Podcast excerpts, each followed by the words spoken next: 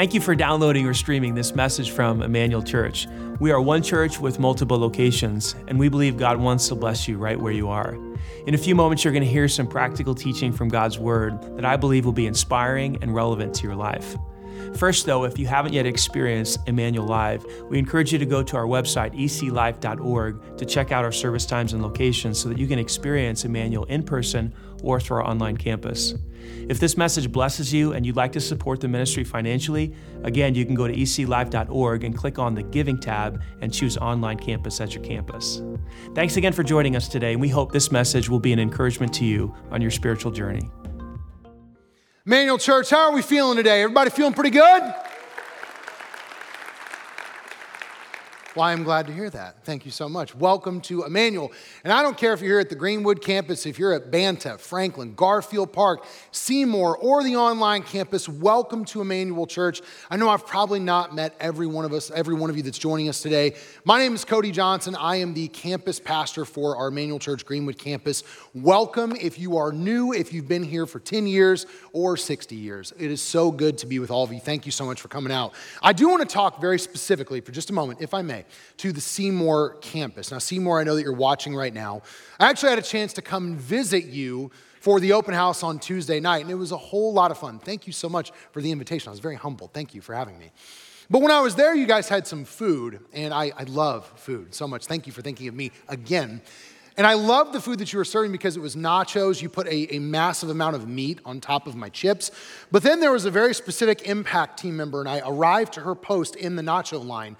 And this impact team member, I'm not to out her, but you know who you are. You had a spoonful of mac and cheese, and you looked me in the eye and you said, If you want to do this right, you're to let me put this mac and cheese on your nachos. And so I looked at my plate and I looked at you, and with full sincerity, I looked in the eye and I said, I trust you. And I think you changed my life. So I wish the Seymour campus nothing but love and joy and peace and prosperity today. Thank you so much. We're glad that you are with us as a part of Emmanuel Church. Now, let's get to the message. We are in week number two of detours. Last week, Pastor Danny kicked us off, and he said that sometimes you're going along in life driving through, things seem to be going pretty well, and then bang, hit the sign, and it says detours. It says road closed. It says flood zone. The flood one annoys me. I hate the flood zone sign. That's one that drives me nuts. But then when you when you encounter that detour, you got to do something with it. Sometimes you resist the detour and you push back against it, or as Pastor Danny talked about last week, you, you can embrace the detour and you can grow from it. If you missed that message last week, I would encourage you to go back, check it out on YouTube. That was the kickoff for the series. And this was the big idea. This is the idea that's going to carry us throughout the four weeks of this series. Mishandling detours can permanently derail your life. If you don't embrace the detour, sometimes, man, they can knock you off course and you can't get back. In week number three, we're going to talk about accidental detours. In week number four, we're going to talk about permanent detours. But today, today's a little bit different. You see, all those other weeks, external factors and forces are emphasizing and they are determining what the detour is in your life. This week, these are self inflicted detours. And I was trying to think of a delicate way to put this. I really was, because I love you all so much. But this is the most delicate way I can say it. And so I hope you'll receive this with humility. You're a bonehead, and it's all your fault. In fact, I think we can say that together as a church. On the count of three, just say, It's all my fault. One, two, three. That's okay. I think you can do just a, a smidge better. One, two, three. Yes, it is, you big dumb animals. It is your fault. It really is. You've said things, you've done things, you have made decisions, and you were going one way, things seemingly were going pretty well, and then you open your mouth. You acted out of emotion, you acted out of anger, you lusted, you did something, and it knocked you off course. This week is all about self inflicted detours. And we love a good self inflicted detour. We love to watch them on comedy TV shows. I know some of my personal favorites, you're talking about Seinfeld, Frasier, those are probably my top two. Maybe you think about like New Girl, you think about Parks and Rec, The Office. Why do we watch those shows? We watch for the self inflicted detour because sometimes the self inflicted detour makes us laugh and it's, it's just a good story. Sometimes it's all it needs to be. How did they put themselves in this position? How are they going to get out of this spot? How is Schmidt going to recover from the situation that he has put himself in in New Girl? How are they going to get back. And sometimes it's just a good story, and that's it. My life has been filled to the brim with self inflicted detours. I know when I was thinking about an illustration for this week, my dad and I actually went on a trip back in 2011. We went down to Tennessee, both had motorcycles. We thought, hey, it was close to my birthday. My dad wanted to do something nice. I thought it was really cool. So we took the bikes down to Tennessee and we rode around for a few days. It was awesome. This is actually a picture of my dad with the bikes. This is my dad right here, and if there was any picture to capture the essence of my father, this is it. Telling everybody to hang loose. He's a chatty guy, he's a good dude. He's one of the most incredible men that I've ever known. Side note, my dad is my hero. So if it seems like I'm gushing about him, it's for good reason. But yeah, these are the bikes, and we headed down to Tennessee. And long story short, we're down in Tennessee, we're riding around, having a great time, eating a lot of Mexican food. Life was good. And then we went to the Blue Ridge Parkway, which is this patch of land that connects North Carolina, Tennessee, and Virginia. And I'm just taking in the sights, having a good time, looking around. There's trees, there's mountains. And my dad, who knows no strangers, chatting up these three older dudes who own really nice motorcycles. He's talking to him. I'm kind of letting him do his thing. And then he comes back over to me. He's like, hey, we, uh, we, we, need, we need to hook up with these guys. We need to go riding with them. I'm like, man, we're not gonna go riding with these guys. We don't know them. I'm not gonna get on a motorcycle and trust three guys with my life. Like I, like I just started riding my motorcycle about a year earlier. I was still a little skittish. Like the fact that I was in Tennessee was a big deal. But I was like, we're absolutely not gonna go riding with him. And then he dropped this on me. He was like, no, no, no, you don't understand. Like one of them said they were a backup singer for Elvis.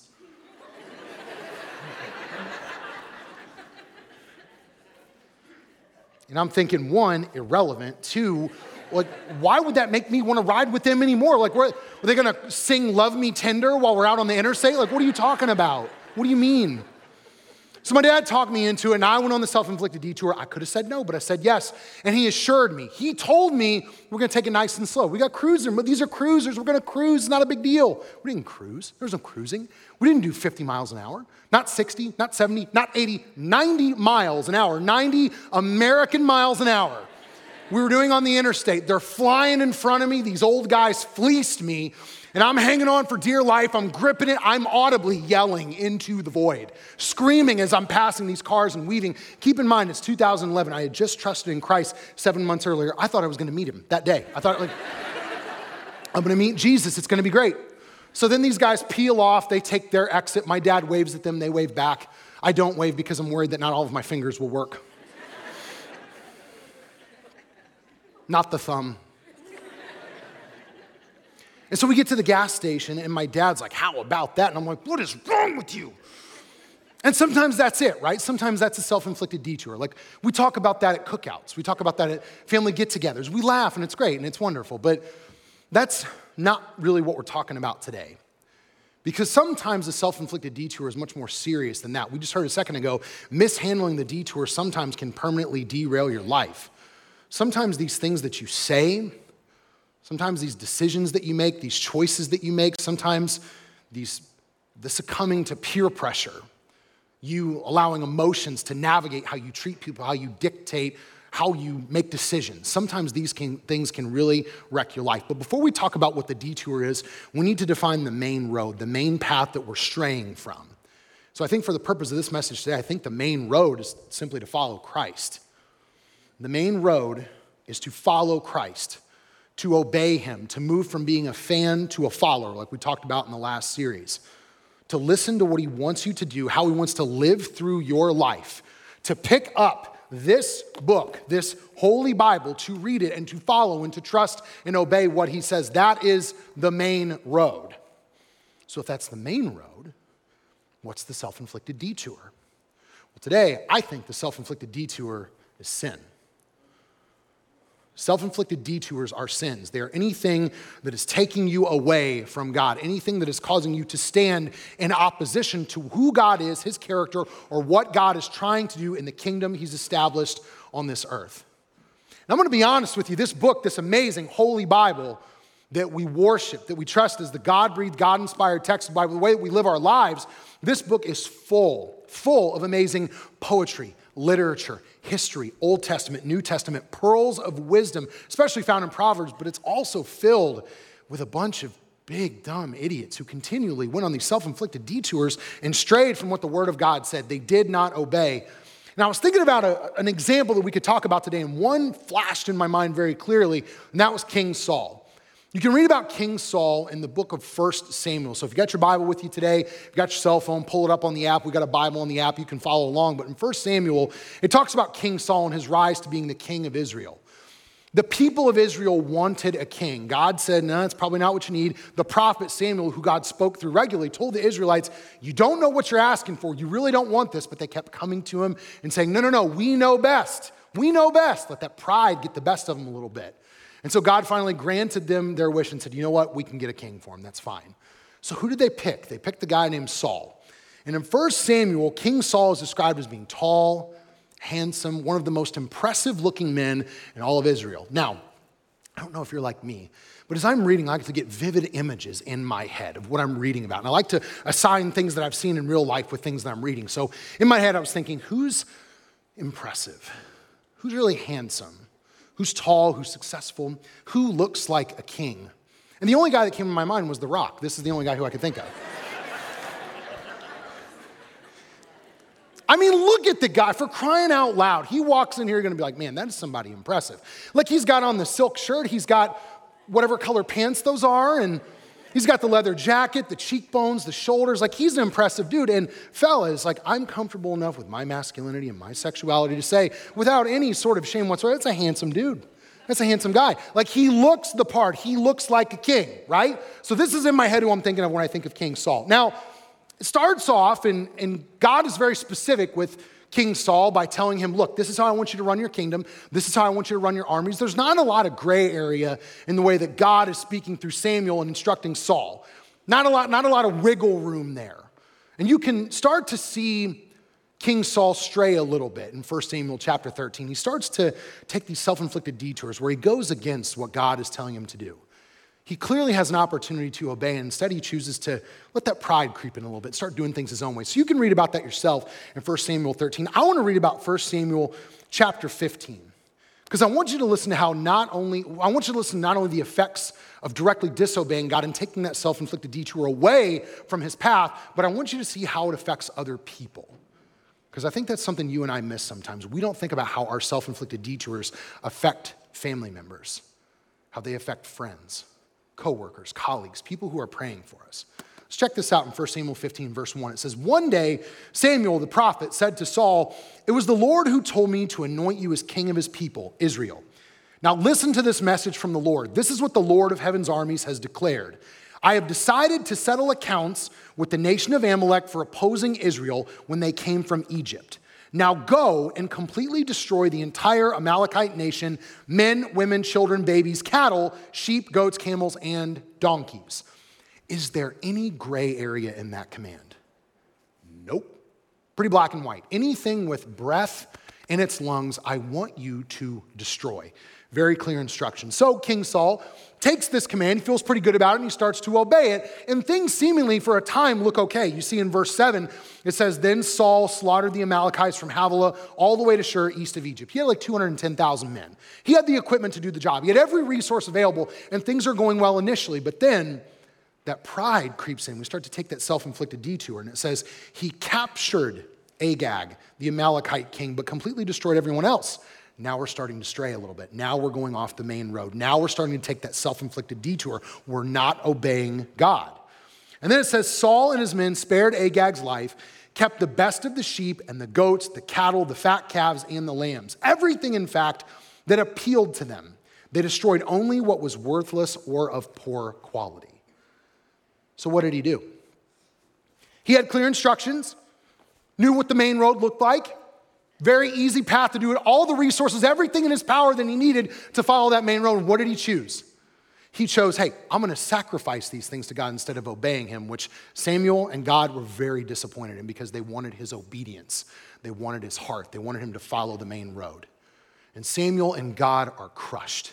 Listen to what it says in 1 Samuel chapter 15. It said, Then the Lord said to Samuel, I'm sorry that I ever made Saul king for he has not been loyal to me and has refused to obey my command. And Samuel was so deeply moved when he heard this that he cried out to the Lord all night. Man, I hope this resonates with some of you today because some of you are on this self inflicted detour and you have no idea how it's affecting the people around you. You think that this is some sin that nobody can see. You think you're being slick. You think you're hiding it. You're not hiding it. People know. And they're praying for you. Their heart is breaking because they can see what God can do through you. They know that you have potential, that God can do something amazing in your life.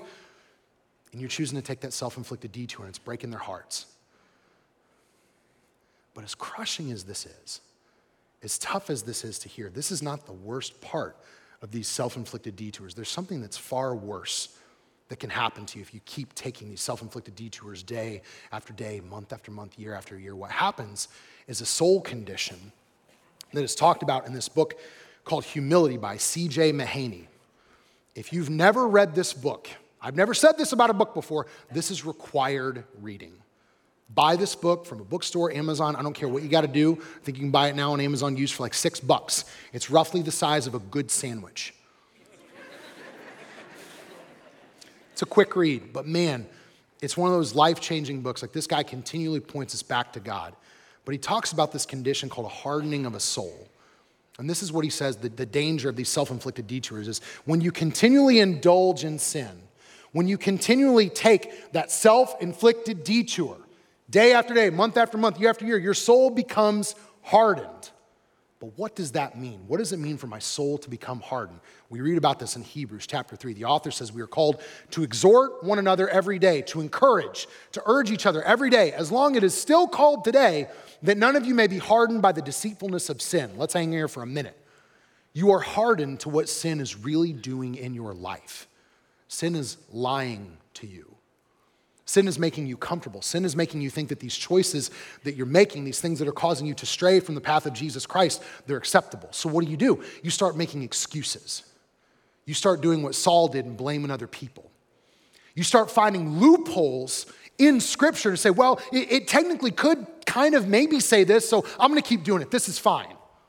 We make deals with ourselves so that we can continually break God's heart over and over again. You break the heart of people around you that love you and care about you. This is the hardening effect because then the main road starts to look like the detour. Jesus starts to become an inconvenience. Following his will for your life, that's something that I might get to if I pass it on the road, not the main road for my life. But that's not all because that's the ESV translation of this verse. If you look at the NLT version, not only do you become hardened to the deceitfulness of sin, you become hardened against God. To what he's trying to do for your life. You become hardened. You're not soft to what he's trying to do through you and within you. You can't receive anything. You can't hear correction. You can't hear gentle encouragement like, hey, I gotta warn you, you're going down this path, it's not gonna end well. You just brush it off because you're hardened to whatever God has for your life. And you think about it, all these people, like you, you see these big sins, right? All sin is the same, we all know that, but not everybody. Some people think there's some sins that are bigger than others. Like, oh man, I can't believe he cheated on his wife. He just made that decision one day. No, he didn't. He continued to take self inflicted detour after detour after detour. He looked at the girl at the gym. He looked again, didn't do anything with it, started flirting a little bit, started sending messages. Then, after we send messages, now we start to hide that a little bit, and then we meet, and then it's not one stroke of the axe that kills you, it's death by a thousand cuts. That's the way sin works. And CJ Mahaney talks about the worst part of this soul hardening in his book, and this is what he says The ultimate effect from such hardening by sin is that grace, grace, Jesus Christ dying on the cross for you and for me to pay the penalty for the sins that we committed, we should have paid that debt. But Jesus Christ paid it for all of us. Grace for blank it's no longer amazing. It's no longer something to cause awe inspired wonder. It just becomes another story. Now, in the book, that line, it says for the Christian. That's what CJ Mahaney says. I think this is worse. What I want you to write in your notes is I want you to put for M-E, for me. Grace is no longer amazing because this affects all of us, every single one of us. So now that we know the danger of this soul hardening condition, now that we know what's at stake, if we don't properly handle these detours, that could permanently derail our life. What are we going to do about it? What's the question we have to ask? The question today is how can we get back to the main road? Some of you have been gone for a long time. Some of you are having a lot of trouble remembering what the main road looks like. You took the self inflicted detour, you kept taking it, you kept taking it. Now you're starting to get a little confused. How do we get back to the main road? How do we get back to that place where Christ is number one in our lives? I got a couple ideas for you today. It's a big issue, but I think if we tackle these two potential solutions or two remedies head on, I think it might help a little bit. So let's go to number one. I think we have to think differently. I think we got to think differently about a lot of different things. We got to think differently about how we treat each other, how we view God, and we have to think differently, most of all, about sin. We have to think differently about sin. Because here's the thing we are all sinners, each and every single one of us, right? I think we're all on that plane. Nobody's better than, than anybody else. We're all sinners.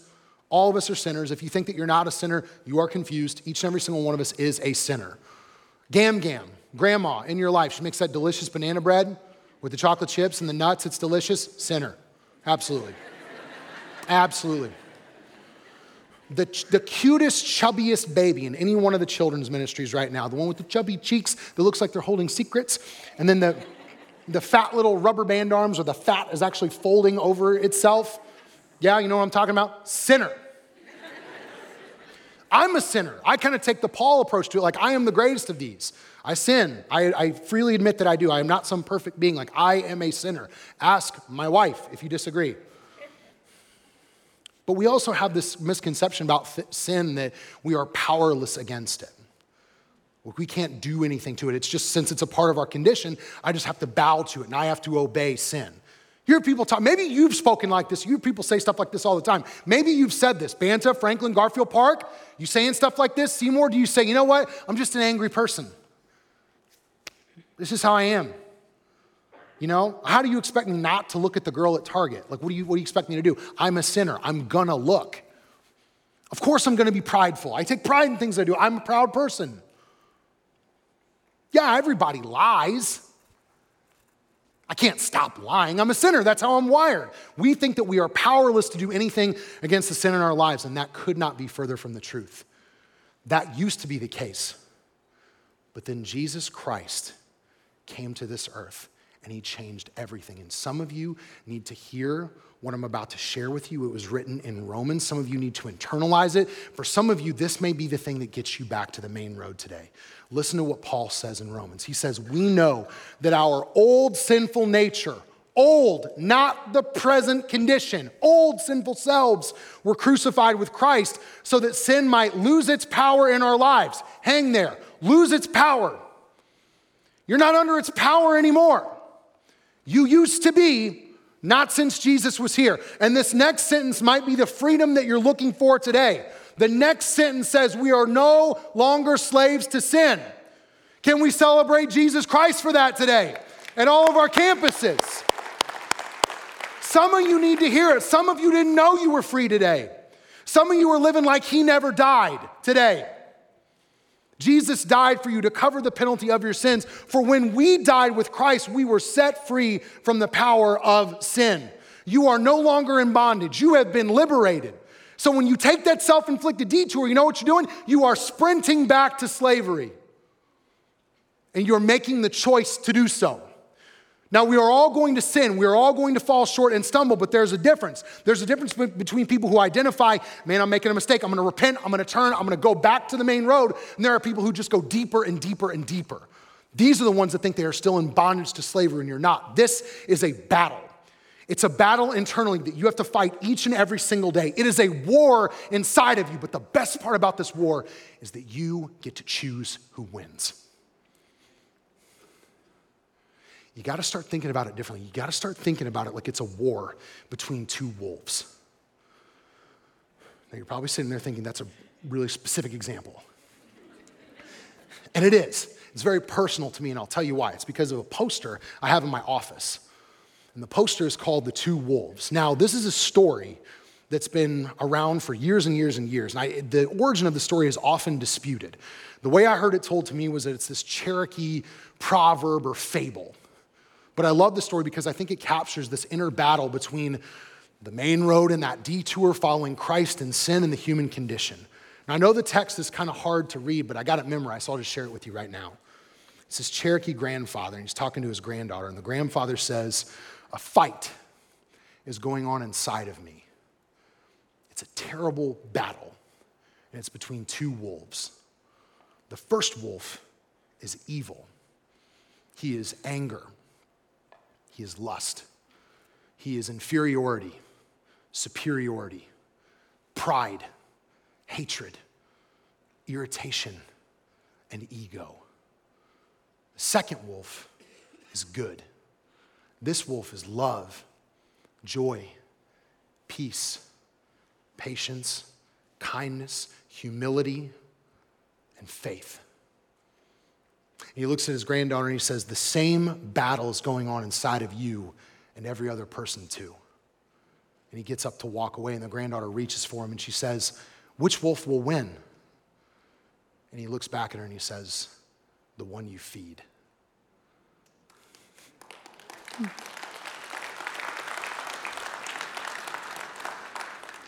Now, some of you might be inclined to leave the service and get a wolf tattoo. Which I get, wolves are pretty sick and pretty cool.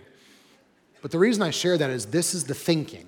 You have a choice which wolf to feed. That good wolf, following Christ, you can feed that wolf as often as doggone want.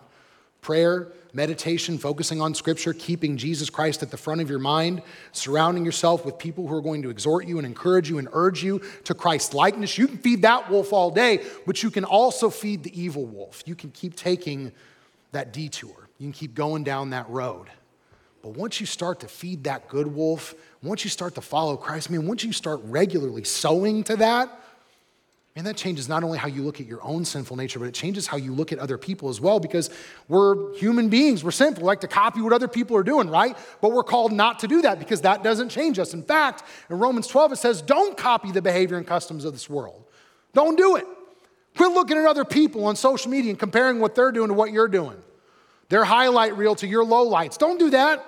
The way that you transform and the way that you change is not on Instagram. It's not in the reels. The way that you transform is to let God transform you into a new person by changing the way that you think. It starts in your head. It starts in your heart so that when you progress to the next part, it says, then you will know God's will for you, which is good and pleasing and perfect. And once you have that locked in, and once you can commit to that, once that's fresh in your mind, it's always before you, and you're constantly thinking about it, then that's going to allow you to progress to the last stage, the second thing that you need to do, which you got to humble yourself. You want to get back to the main road? You want to avoid these self inflicted detours? Have sin change its way out in your life a little bit, and you got to humble yourself. You not only have to humble yourself in light of God, but in light of other people. Let's talk about God first and what CJ Mahaney would describe as what humility truly is. CJ would say this humility is honestly assessing ourselves in light of God's holiness and our sinfulness. How often do you do that? When is the last time you did that? I'm not just talking to Greenwood, I'm talking to all the campuses Banta, Franklin, Garfield Park, Seymour, online. When is the last time you had this assessment with yourself? When you realized just how sinful you were and the penalty that you should have paid in God's holiness. Because here's the thing about God God doesn't need you. He doesn't need you for anything. He doesn't need me for anything. We need God for everything. Every day that I wake up, every day that I that you wake up and your eyes open and that air rushes into your lungs, that is a manifestation of you needing God. You need Him for survival. You need Him for your spiritual renewal. You need God for everything. So, if you want to honestly assess that humility and improve that humility in your life, here's two things you can do. When you wake up in the morning, first thing you can do is say, God, thank you. Give Him gratitude. Give Him gratitude all day. Start your day with gratitude, end your day with gratitude. We're called to do this both in prayer, in our time in community with one another. Give gratitude. Thank Him for everything for your family, for your job, for your food, for the pain, for whatever you got. Thank Him. And also express that genuine need God, I need you. That's the way you can start thinking. That's the way you can start existing. Because here's the amazing thing about God's holiness God didn't need you, and He doesn't need you for anything. He wants you. How often do you think about that? God wants you so bad, so deeply, that he was willing to give up his perfect son on a cross so that he could be with you, so that he could have community with you, so that you wouldn't have to spend eternity apart from him. Would any of you do the same thing with your son or your daughter? He did it freely. For each and every single one of us, including the people that drive you nuts, the people that light you up, the people that just make you want to slam your head in the steering wheel. These people, God gave up his son for all of them. And once you can have that in your mind you can realize, oh my goodness, not only did Jesus Christ die for me and did God allow him to die for me, he allowed him to die for everybody, you can have a different perspective on human beings and you can start to look at people differently. This is how CJ Mahaney encourages us to look at other people. He says we can start to identify evidences of grace in others. This means actively looking for ways that, God's, that God is at work in the lives of other people. Let's hang here for a second. How often do you do this? This is gut check time. How often are you doing this with other people? You can tell if you're doing this because you can look at someone, even when they tick you off, and you can say, you know what? I can see how good of a mother she is. Man, he's a bonehead, but he's a, he's a great dad. He's, he's, really, he's really trying. What is God trying to do in that person's life? What incomplete work is there in that guy's life that God is trying to finish? And is there a way that I can serve him? because God's trying to help that guy, and God served him in a massive way when he allowed his son to die for him. Maybe there's a way I can serve that person as well. How often are you thinking that way? Or have you taken the self inflicted detour of pride and you look at people as objects and not things to be cherished? Do people annoy you? Do you gossip about them continually? Do you complain about them all the time? Are you looking for evidences of grace or are you looking for evidences of annoyance. You have a choice. Because Jesus did not just die for you, He died for us. And that's love. To love the people that drive you nuts, to serve them, to humble yourself, to see them how God sees them. And we know what love is because it says it in 1 John 3:16. We know what real love is because Jesus gave up his life for us. For who?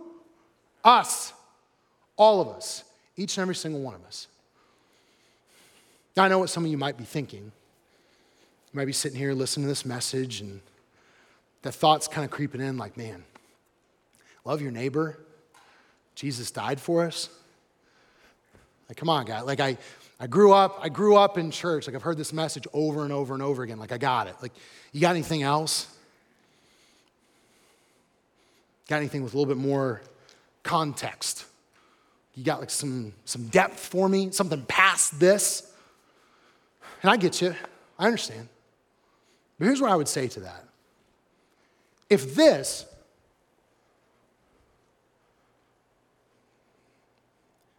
ever causes you to ask the question, is there anything else? If this next image ever causes you to think that the gospel is basic, or as we said earlier, that it's just another story, then I think that your pride has elevated itself to such a level in your life that you need to correct it immediately. Because this is not just another story, this is the story. We've been talking all morning about ways that people change their lives so you can think differently and humble yourself. This is how you think differently. This is what you need to think about. You need to worship this act of humility. This is why we show up week after week to praise his name because this is what it takes. This is humility. It's dying to yourself. Day after day, week after week, year after year. It's driving past that detour and choosing to follow Christ. It's choosing to die when other people would choose to live their own way. You have to think differently about this. If you want to avoid the self inflicted detours, meditate on this as often as you possibly can and stop looking at it like something that prevents you from getting to your car earlier on a weekend. This is the story, and we should meditate on it, upon it as often as we can, because our enemy will do anything he can to deceive you in thinking there is something more important than this. There's not. This is it. So, the question I leave you with today is quite simply this Will you go back to the main road? Will you go back? Some of you have been gone for a long time. Some of you have difficulty identifying what the main road even looks like anymore. You're thinking, man, like I used to be connected to Jesus. I used to have a faint idea, but now, man, I've been selfish. I've been arrogant. I've cheated on my wife. I've cheated on my husband. Like there's no way back for me. I'm too far gone. This might also set you free today. You're never too far gone. You are never too far gone from Jesus, from his reach, from his love, for his eyes to be searching for you. You are never too far gone from Christ. You can always make the decision to get back to that main road. You can always make the decision to come home to Jesus Christ. Will you go back to the main road? Will you think differently about sin? Will you think differently about these self inflicted detours? Will you humble yourself to realize God's holiness and the way that you can identify evidences of grace in other people, just as God does in you? Will you go back to the main road? And if you're new with us today and this is your first time, and you just heard about what Jesus Christ did to you, what other information do you need? How long have you been on this self inflicted detour? You're thinking the whole life, this is the way it's got to be. This is the way I'm gonna, it's to be forever. It doesn't have to be. Because you can make the choice today to go back to that main road, maybe for the first time in your life. You can have the purpose and the clarity so that when you wake up, you can say, God, thank you. I need you. You can say that today because Jesus Christ did die on a cross for all of us, but more specifically, he died on a cross for you.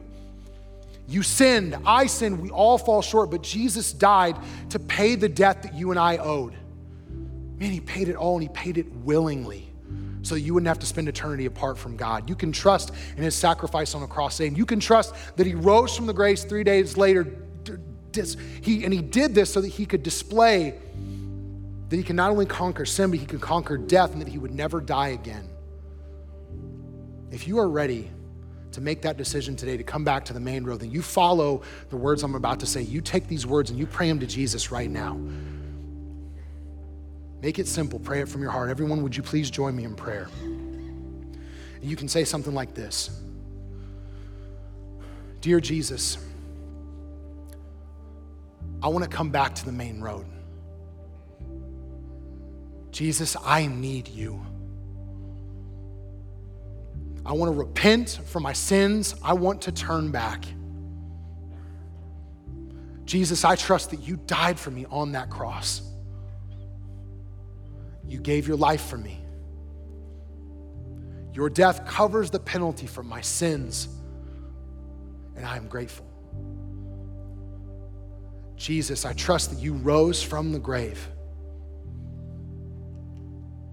place my faith in that today. Wash me, cleanse me. Help me to follow the main road for the rest of my life. Jesus, it's in your amazing name that I pray. And we all said, Amen. We get to celebrate just like they're celebrating in heaven. Can you believe that? Let's celebrate this decision right now. There we go. If you just made this decision, we are so excited for you. You're getting back to the main road. It's amazing. All you need to do, text the word saved to 65248. Let us know that you made that decision. Drop your information in the comments below. We will send one of these save boxes to you. And then if you're at any of the physical campuses, you can go to the info desk and our impact team members will put one of these in your hand. It's a save box. It's got a gift from us to you. It's a coffee cup. Inside there are next steps on how you can get connected in Emmanuel Church. And then there's also a New Believers New Testament Bible so that you can discern God's will for your life and you can get started. You can get reading today. Can we give it up for God and what He's doing today one more time? Absolutely amazing. Hey, let's pray together and then I will kick it to the local teams for dismissal. Will you join me in prayer? God, we thank you so much. We thank you so much for your son, Jesus Christ. We thank you for what he gave. God, we are so humble. Help us to get back to the main road. Help us to avoid these self inflicted detours as often as possible. Help us to repent and not to allow our souls to become hardened. God, we love you so much. We are so thankful for you and your grace and your mercy. It's in your amazing name that we pray. And we all said, Amen. At this time, we're going to dismiss to local campuses. See you guys later.